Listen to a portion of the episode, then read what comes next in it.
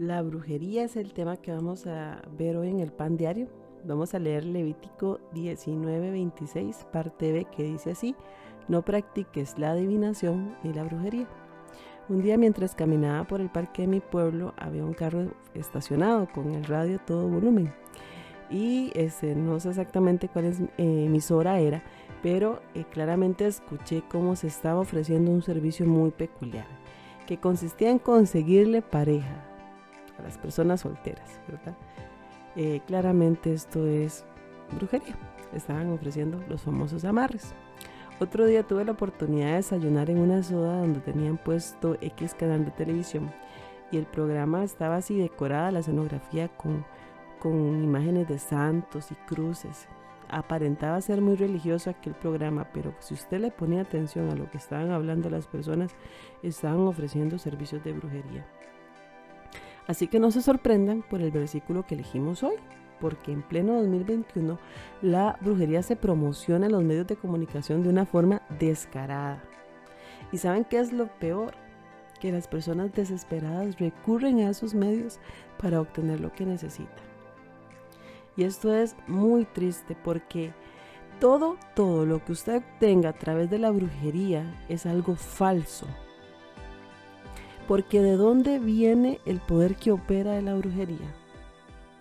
De Satanás, de sus espíritus, espíritus inmundos, que lo que quieren es engañarte y dañarte más de lo que ya estás. Pero muchas personas, por ingenuidad, por necedad, siguen recurriendo a este tipo de cosas, en lugar de buscarlas en el único lugar en el único lugar que deberíamos buscar, que es en Cristo Jesús.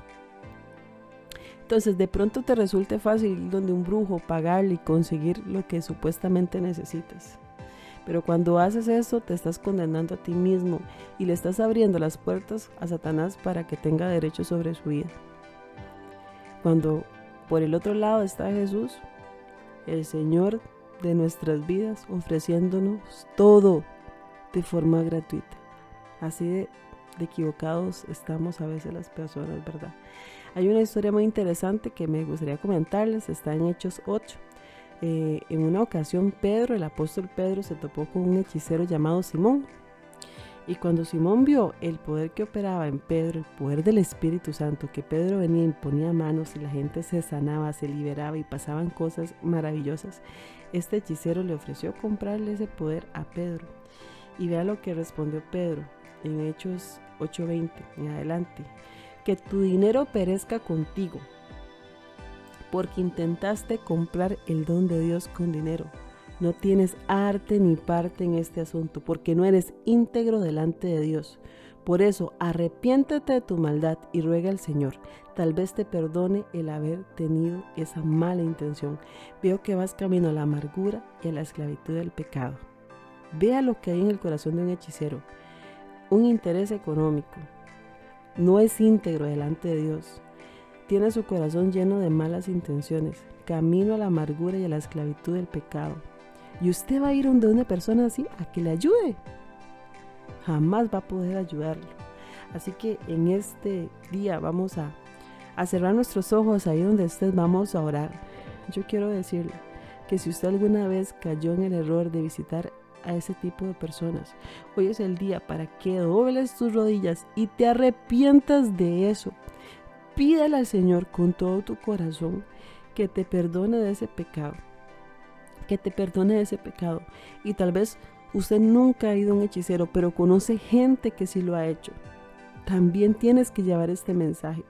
Porque mucha gente está pereciendo por ignorante, por ingenuo, por necio.